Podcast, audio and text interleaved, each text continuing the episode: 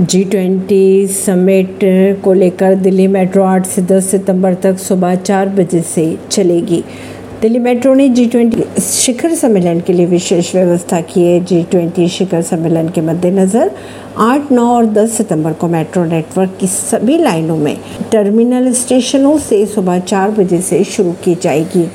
सभी लाइनों पर 6 बजे तक हर आधे घंटे में मेट्रो ट्रेन सेवा उपलब्ध होंगी। इसके बाद मेट्रो ट्रेनें सामान्य तौर पर ही चलेगी। परवीनर सिंह, नई दिल्ली से।